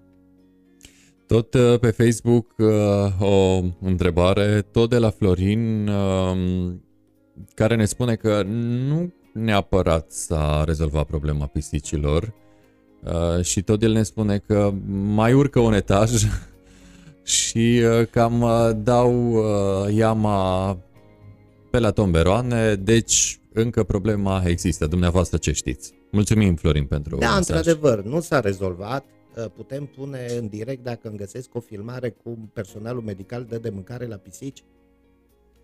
Acum nu știu, dar puteți posta dumneavoastră la acest live deci, în secțiunea da, comentarii. Nu s-a rezolvat, deci haideți să, să, haideți să discutăm de două chestii, două chestii, una serioasă și una drăguță. Problema acestor pisici există, v-am spus, de când eram eu student din anul 1991. Dar aceste pisici sunt întreținute și acolo pentru că și personal, haideți să nu zic personalul medical, personalul care este Uh, care este a Spitalului Clinic Județean de Urgență Târgu Mureș și asigură alimentare pentru aceste, asigură mâncare pentru aceste pisici și atunci este normal ca aceste pisici să vină să, uh, unde știu că e de mâncare. 2. Din punct de vedere a legislației, dacă eu voi lua măsuri ferme pentru aceste pisici, uh, bineînțeles că voi brutaliza animalele și este o faptă penală. Încercăm cât posibil să le alungăm. Nu pot să mă duc zi de zi în subsol să le alung, chiar nu pot să mă duc, m-am mai dus de câteva ori. Și acum, o chestie drăguță dacă doriți, am pățit-o și pe pielea mea, era ministru doamna Sorina Pintea și eram cu fetița cea mică la unitatea de primiri urgențe, după care cu cea mare m-am dus să mă echipez corespunzător la mine în birou și când am ieșit o pisică mi-a făcut frumos de la birou miau, așa cu lăbuța și a plecat. La care fetița mea cea mare îmi spune, tati, de era doamna ministru în control, vă aduceți aminte de controle doamnei ministru Pintea, acum nu mai erai manager. Spuneți-mi dumneavoastră ce să fac, ce măsuri să fac, facem tot posibil. Dar asta este legislația cu care ne jucăm. Uh, sunt uh, date sau, mă rog, uh, circulă informații conform cărora, să zicem, 90% dintre pacienții intubați COVID uh, ar pierde lupta cu viața. Este adevărat acest procent? Este unul real, veridic? Deci aceste date care apar probabil apar în urma comunicatului de presă pe care l-am dat eu. 70% dintre este mortalitatea la secția UMFST COVID, este 70% mortalitatea și 90% este mortalitatea de la pacienții care sunt uh, intubați uh, mecanic. Uh, pe de o parte, trebuie să ținem cont de faptul că la unitatea COVID pacienții care apar sunt pacienți de terapie intensivă, iar pe de altă parte trebuie să ținem faptul că principala cauză de mortalitate în această infecție cu COVID este disfuncția respiratorie, disfuncția respiratorie care apare ca urmare a afectării membranei alveolocapilare conform studiilor, iar în momentul în care membrana alveolocapilare este afectată, nu se mai produc schimburile gazoase la nivelul organismului și este logic ca pacienții intubați și ventilați mecanici mortalitatea să fie atât de mare, dar este o mortalitate asemănătoare și cu ceilalți pacienți din, nu chiar atât de mare, dar asemănătoare cu pacienții din terapie intensivă cu disfuncție respiratorie. Haideți să facem puțin abstracție de faptul că sunteți uh, director, manager de spital uh, și cadru medical. Uh, considerați că măsurile luate de cei care ne conduc sunt toate bune, toate juste, toate explicabile în a combate COVID-19? Toate măsurile restrictive, de exemplu, și nu doar. Măsurile restrictive eu consider că trebuie luate și vă spun de ce consider că trebuie luate și sunt bune. Pentru că primul și în primul rând noi un pic trebuie să recunoaștem că poporul nostru este și un popor care îi cam place să nu respecte legislația în totalitate. Și vă dau un exemplu. Că probabil mulți dintre ascultătorii noștri sunt microbiști. Gândiți-vă ce s-ar fi întâmplat dacă era meciul România-Norvegia, Uh, conform legislației din România, dacă unul dintre membrii echipei de fotbal era COVID pozitiv, nu aveau dreptul să părăsească țara, aveam șanse la calificare și uh, guvernul României nu ne lăsa să plecăm în Norvegia. Cred că era piața victorie, peste tot erau demonstrații. Acolo, în Norvegia, s-a respectat, deși legislația era mult mai restrictivă decât legislația UEFA. Da, aceste măsuri sunt. Eu vă spun și din Există o transmitere comunitară, trebuie evitate aglomerațiile, în aglomerații trebuie purtată masca. Multă lume, de exemplu, zice ce că COVID-ul până la ora 11 doarme și după ora 11 până la 5 dimineața îi trează. Nu e adevărat. Haideți, suntem, am fost tineri, suntem tineri, unii ne mai considerăm tineri, aglomerățile, mai ales în momentul în care, aglomerările, uh, mai ales în momentul în care ești mai bine dispus, nu mai ții cont de anumiți factori restrictivi, deci de aceasta sunt luate aceste măsuri între orele respective. Eu zic că uh, autoritățile au acționat relativ bine, dar din păcate uh, și nu numai populația, și personalul medical, după acel, uh, acea scădere a incidenței din vară, s-a relaxat și brusc ne-am trezit, probabil și cu altă formă de virus din punct de vedere a ARN-ului, și brusc ne-am trezit la o creștere a incidenței și vedeți că față de primăvară, când erau multe ă, cazuri asimptomatice, acum a crezut foarte mult incidența cazurilor grave. Ă, foarte multe întrebări astăzi ă, și vă mulțumesc tuturor celor care ne urmăriți și ne trimiteți mesaje. Nu mai trebuie să vin la o emisiune. nu exclus. ne trimite un domn Doboș Sobolci Uh, o întrebare, adică mai, mai bine spus dumneavoastră, ce se întâmplă cu voucherele de vacanță pentru personal? Celelalte spitale au primit. Da, deci voucherele mulțumim, de vac- mulțumim pentru mesaj. Voucherele de vacanță pentru personal, după cum bine știți, uh, acum nu mai suntem plătiți conform contractului cu casa, suntem plătiți uh, conform cheltuielilor efective. Am trecut de două ori pentru finanțare la Casa Națională de Asigurări de Sănătate aceste vouchere de vacanță și ni s-a spus să le susținem din venituri proprii. Uh, ca urmare, nu le-am putut susține din venituri proprii, dar în cursul lunii decembrie aceste vouchere de vacanță vor fi date personalului sanitar. Îmi pare foarte rău din acest punct de vedere că nu le-am putut da mai repede, dar trebuie să vă gândiți că am dat sporurile la maxim, am avut personal detașat din alte unități sanitare la care efortul financiar a fost tot a Spitalului Clinic Județean de Urgență Târgu Mureș uh, și a, a, a, acestea au fost toate lucrurile financiare care ne-au influențat în faptul de nu a da încă voucherele de vacanță, dar vă garantez că în cursul lunii decembrie voucherele de vacanță le, va, le vor primi personalul Spitalului Clinic Județean de Urgență Târgu Mureș. Va veni Moș Crăciun cu voucherul. După Moș Nicolae. um, o altă întrebare, multe întrebări și mă bucur uh, că iată am uh, stârnit uh, interesul uh, privitorilor noștri. Uh, Uh, ne trimite un uh, urmăritor de al nostru următoarea speță. Cum se poate ca în secolul 21 un grup sanitar să existe la capătul holului uh, pentru 6-7 saloane? Pe păi tot v-am spus înainte de neimplicarea unităților administrativ-teritoriale. Nu este normal acest lucru, dar ca să faci renovări corespunzătoare în uh, imobile, ai nevoie de bani. Continuă urmăritorul nostru uh, spunând că, de exemplu, la secția gastro sunt și bolnavi uh, pozitivi și, mă rog, s-ar întâlni, asta este nedumerirea urmăritorului nostru, care ne-a și transmis-o de altfel și îi mulțumim. Deci orice pacient, și știu foarte bine că la uh, secția de gastroenterologie au fost pacienți pozitivi, cum avem testul real-time pozitiv, pacienții sunt izolați indiferent de secție pe izolator.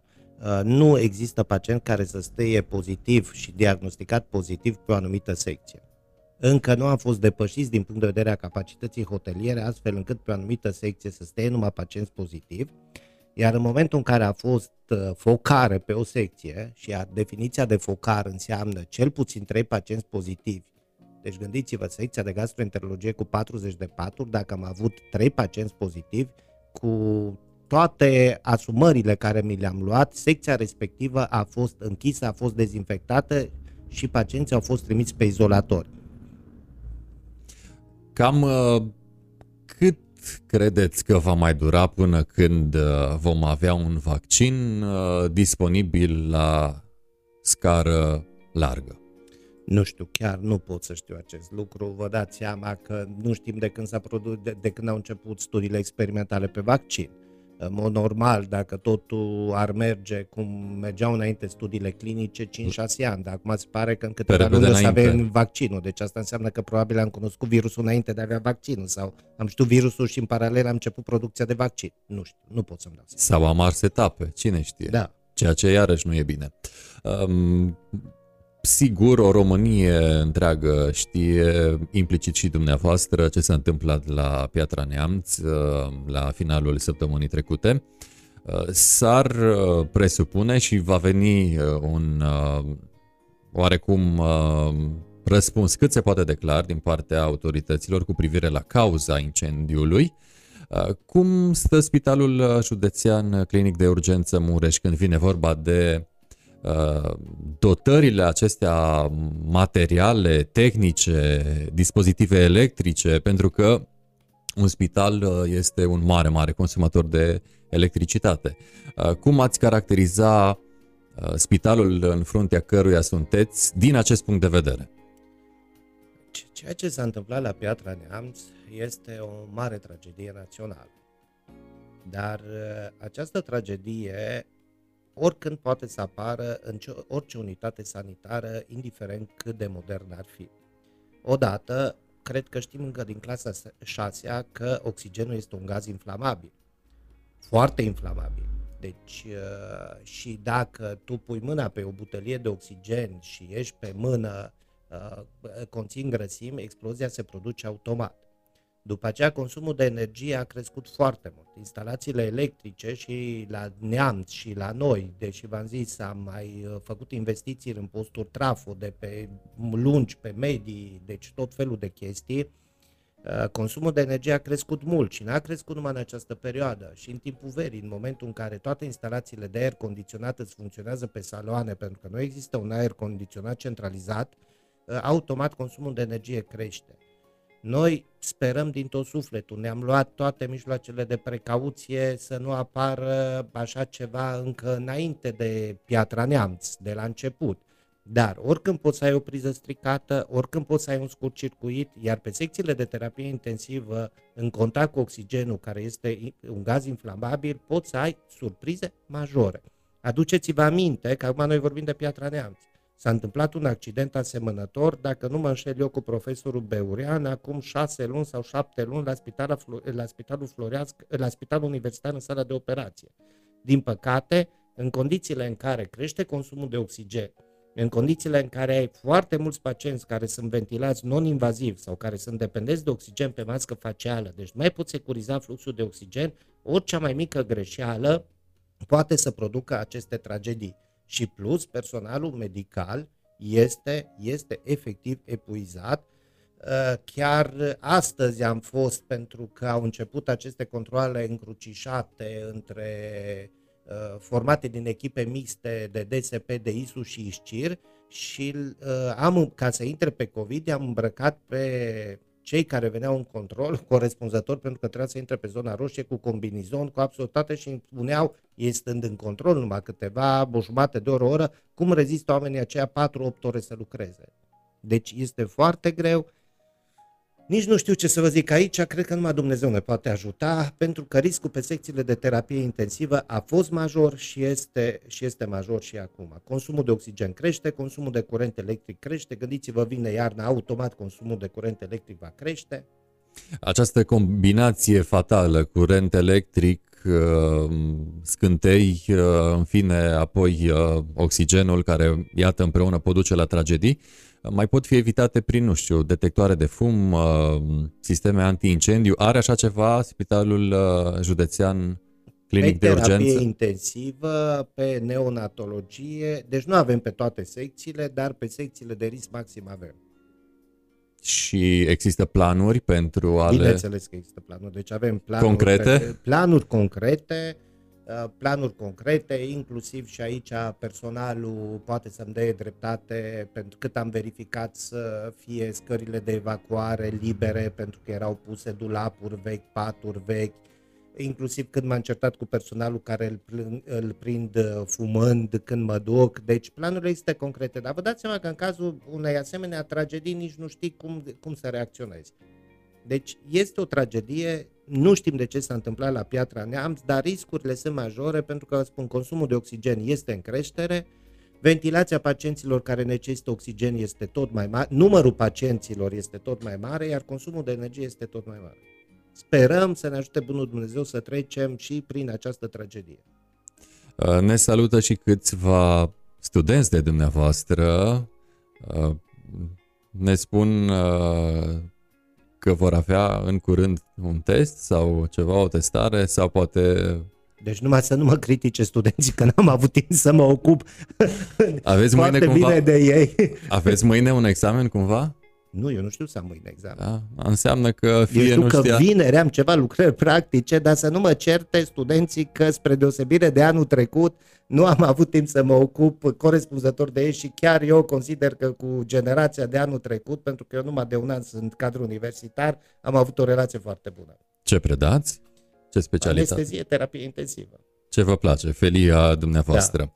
Da. Um, cea mai mare realizare a dumneavoastră de când sunteți uh, manager al Spitalului Clinic Județean de Urgență Târgu Mureș. Așa ne apropiem de final și vin câteva întrebări uh, nu capcană, ci cât se poate de interesante. Așa cum făcea Turcescu, bilă albă, bilă neagră.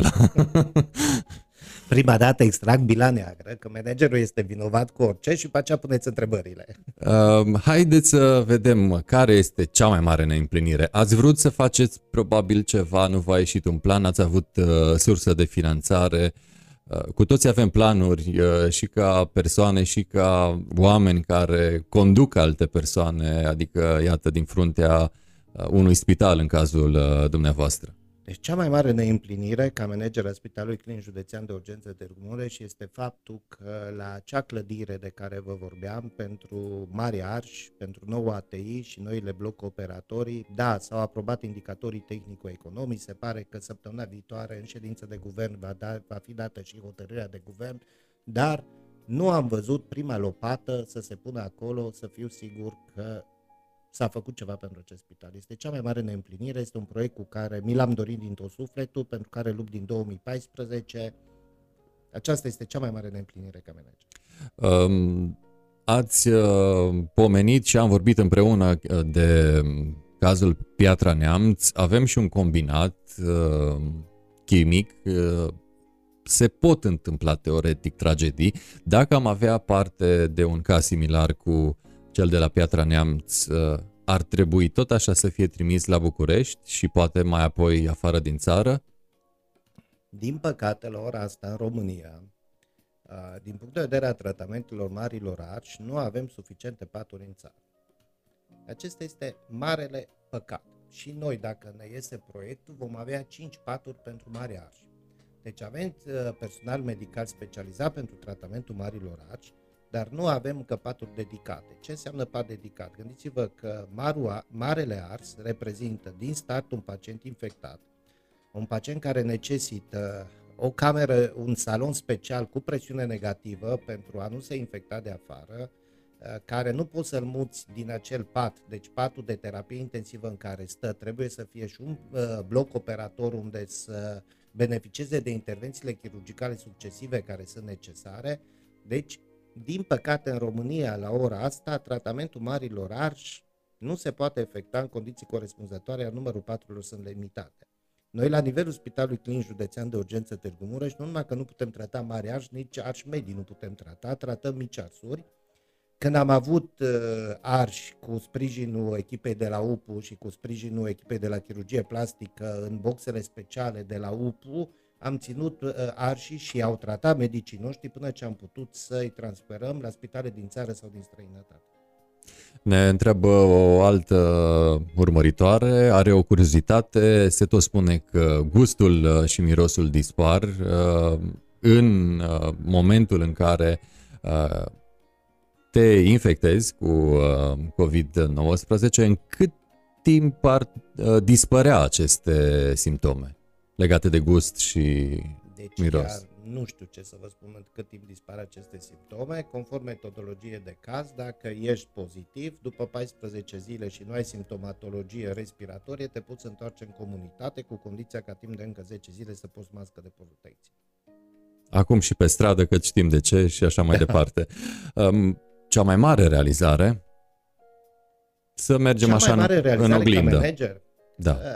Uh, în momentul în care mă duc în spital și îmi dau seama că, și aici nu vorbesc de medici, îmi dau seama că asistentele medicale cu care am lucrat, uh, personalul auxiliar care am lucrat, în continuare mă vede ca și un coleg de-a lor și un prieten de-a lor.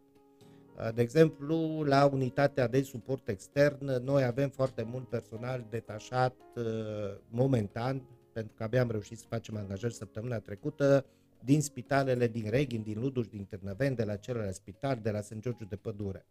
Iar în momentul în care apar eu și acolo, ceilalți sunt speriați că vin managerii, pe când cei care sunt angajați în Spitalul Clinic Județean de Urgență Târgu Mureș și mă cunosc, mă văd ca pe un amic sau un prieten și se vede în privirea lor pe ăsta, nu-i managerul. Ba da, e managerul. Deci asta este cea mai mare realizare, că încă timp de șase ani jumate am reușit să mă mențin și să fiu colegul și prietenul lor.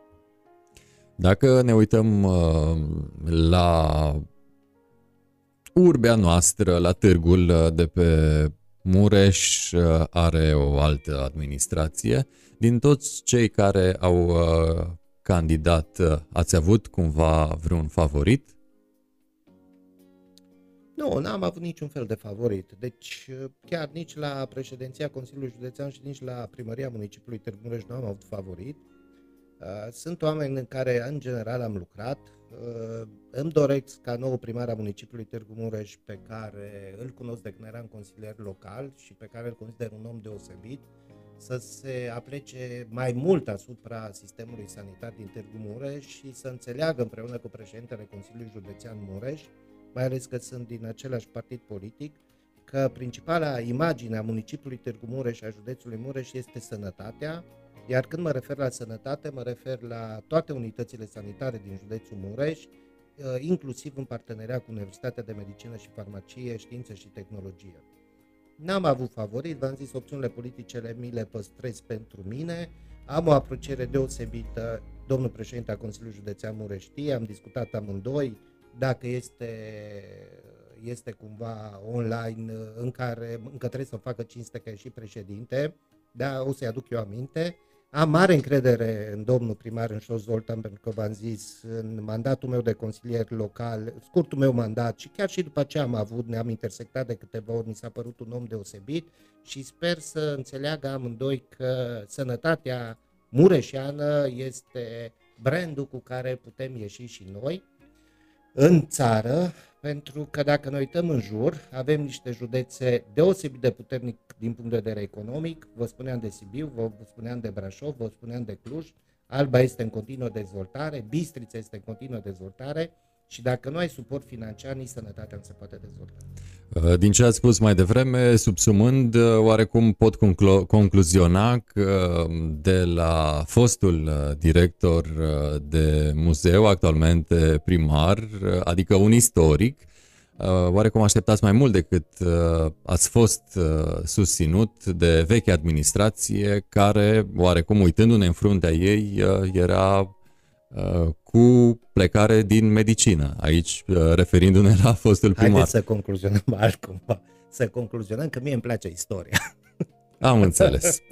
Um, vă, dacă vă place istoria, vă place cum arată spitalul la modul general, uitându-vă în nu. interior, afară, curte, parcare? Nu. Deci am declarat lucrurile acestea de la început. Nu îmi place cum arată spitalul. Spitalul are nevoie de o renovare totală pentru îmbunătățirea condițiilor hoteliere. Ce spunea domnul de dinainte cu toaletele? Suntem în anul 2020. Sunt niște reguli care trebuie respectate și dacă dorim să ne respectăm pe noi, în primul rând trebuie să respectăm aceste reguli. Dar avem nevoie de finanțare.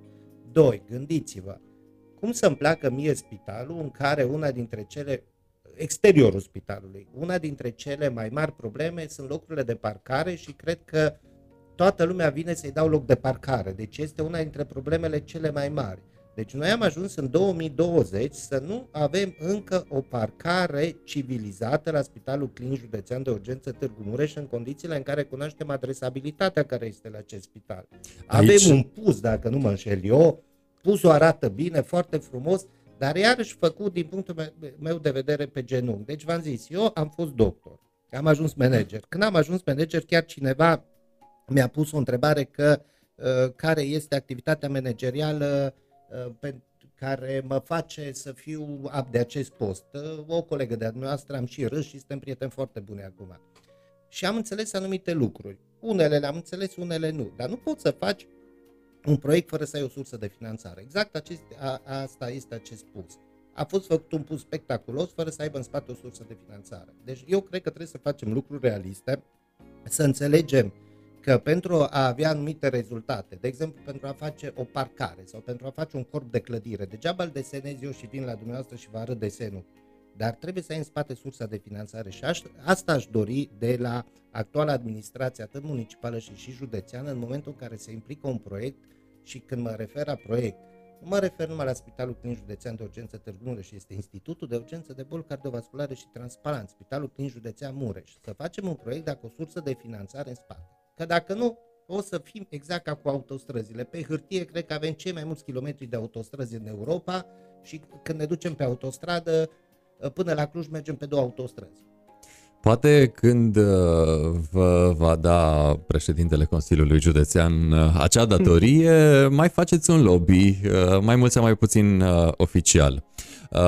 În, să zicem, următorul ciclu electoral, v-ați vedea candidând pentru Consiliul Local, Consiliul Județean, președinte de Consiliu Județean, primărie sau Parlament? Deci, până, următorul ciclu electoral este de patru ani. Până la următorul ciclu electoral, contractul meu de management se termină luna viitoare la sfârșitul lui decembrie. Prima dată să vedem ce va fi cu contractul meu de management. Dacă va continua acest contract de management, cum v-am zis, merge mai departe pe spital. Deci nu mi se pare normal să împart cele două lucruri. Dacă nu mi se prelungește acest contract de management, ne relaxăm, ne ocupăm un pic de activitate academică, așa că ați văzut că și studenții mă întreabă și eu nu am timp să mă uit bine pe uh, să le pregătesc bine cursurile și LP-urile ca anul trecut în care îmi plăcea deosebit să am o legătură directă cu ei ne refacem activitatea medicală, ne odihnim și după aceea ne gândim că ciclul electoral de patru ani avem timp și după aceea ne punem pe scaun și ne gândim ce, ce facem. Mai facem politică? Sigur vom face politică, dar vedem cum și ce dorim.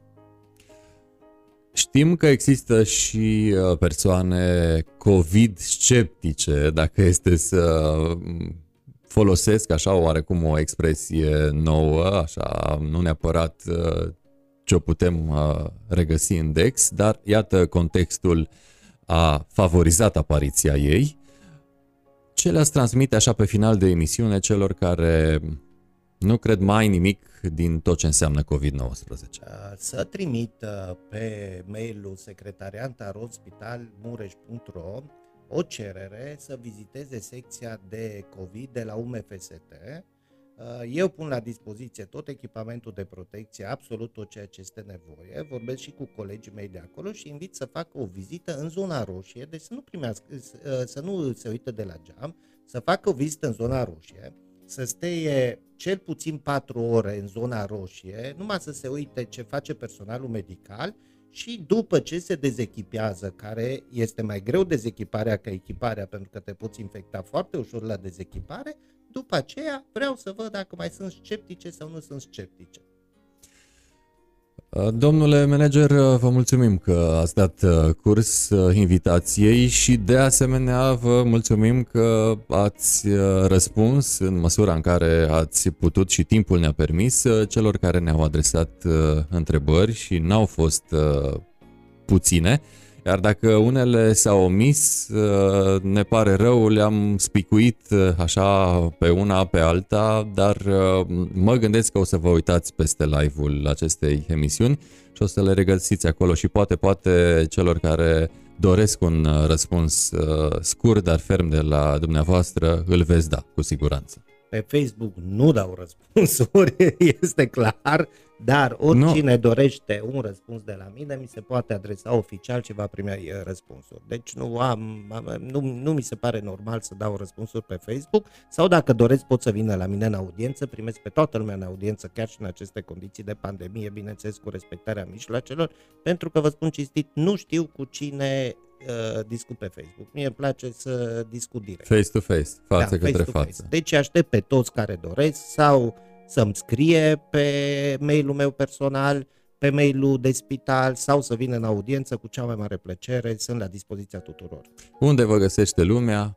Pe strada Când... Marinescu numărul 50, este numărul de telefon, se programează în audiență și cu cea mai mare plăcere îi primesc. Deci, iată, cei care nu ați primit uh, răspunsuri astăzi uh, și uh, vreți cu ardoare să le primiți metoda sau metodele pomenite de domnul director mai devreme, vă stau la dispoziție. Vă mulțumim încă o dată pentru prezență, baftă mult atât în activitatea de manager cât și în cea de cadru didactic. Vedeți că vă așteaptă cineva la examen. Studenți. Am observat. Examene. Acum fug să-mi văd orarul, să nu pățesc din nou cum am mai pățit odată. Mă duc să văd și orarul. Mulțumim tare mult pentru prezență și baftă în toate. Mulțumesc și eu mult de invitație și o seară bună vă doresc și multă sănătate. Cu mare, mare drag am stat uh, de vorbă cu Claudiu Puiac, uh, managerul uh, spitalului um, clinic județean de urgență Mureș și cred că, nu mă înșel, astăzi au venit cele mai multe mesaje, atât pe cele două pagini, ms24.ro, și uh, one-to-one, dar și pe grupul uh, Ești din Târgu Mureș. Dacă acolo unde am fost, în aceste trei uh, locuri uh, live, uh, ca de altfel de fiecare dată, în fiecare săptămână. Vă mulțumesc tuturor că ne-ați urmărit și evident vă mulțumesc celor care ne-ați trimis mesaje. Eu sunt Ovidiu Mita, vă salut la bună revedere. Până atunci, sănătate, că e mai bună decât toate. Thank you.